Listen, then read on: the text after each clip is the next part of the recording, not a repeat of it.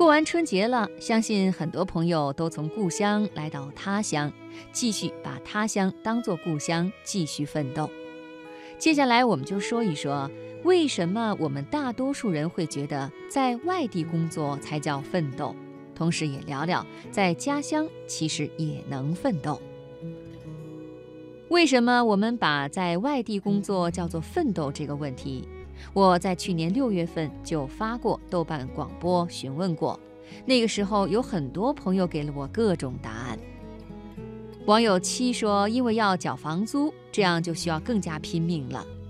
网友贝西说，因为没有了熟悉感和安全感。网友盐心水河说，因为孤身一人就少了陪伴，多了一分寂寞和凄凉。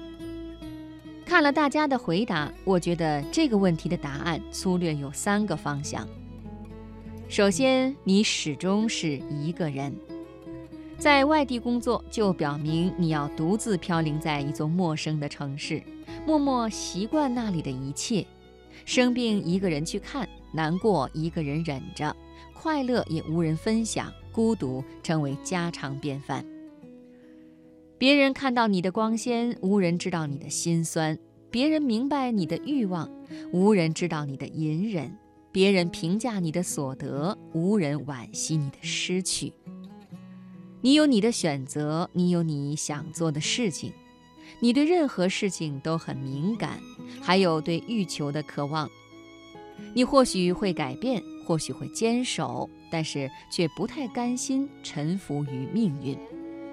其次，远离家人，走出了舒适区。人的习惯很难改变，而被迫接受是一件让人痛苦的事情。你租房、坐地铁、吃便餐，你加班出差讨生活，这些都是你之前在家里不曾体会到的。而一旦走出了曾经的舒适区，远离了家人的关爱和保护，就难免产生各种复杂的心理。而在内心簇拥出的一团团梦想，又让你停不下脚步。于是就把在外打拼镀上了一层奋斗的外衣，以有梦为理由，寻找自我平衡的出口，让自己的窘迫看起来具有意义。再次，有梦就要追，走投无路也无法回退。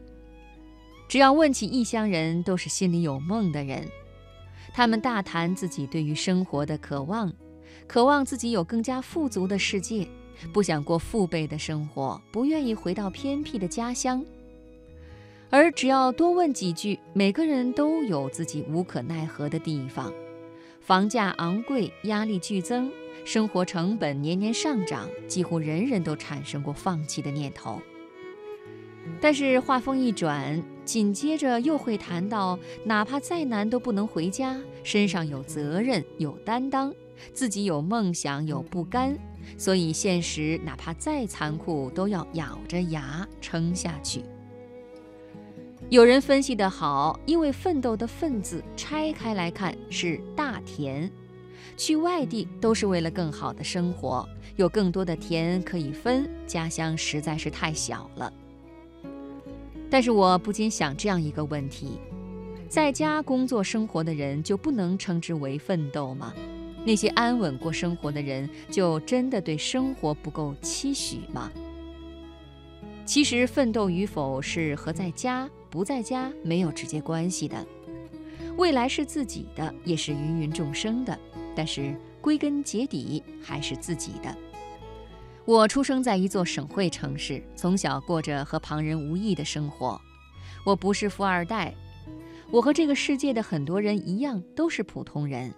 我不帅，我没钱，我做不了明星，没办法一夜爆红，甚至连中彩票的运气都没有。我只是一个每天工作赚钱养活自己的平凡人。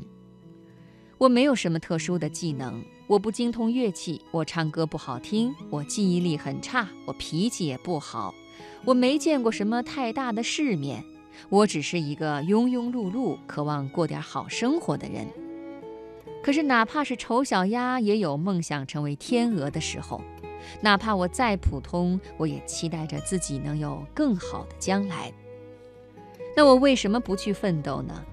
既然害怕这个世界放弃自己，那我首先不能自我放弃呀。当我愿意付出多一点力量，并且看到回报的时候，我就明白，所谓奋斗努力的意义，并非是要成为人上人的成功，而是不想放弃自己。但是，不想放弃自己，不等于我回家工作就宣告失败，也不是我在外地打拼就证明了自我。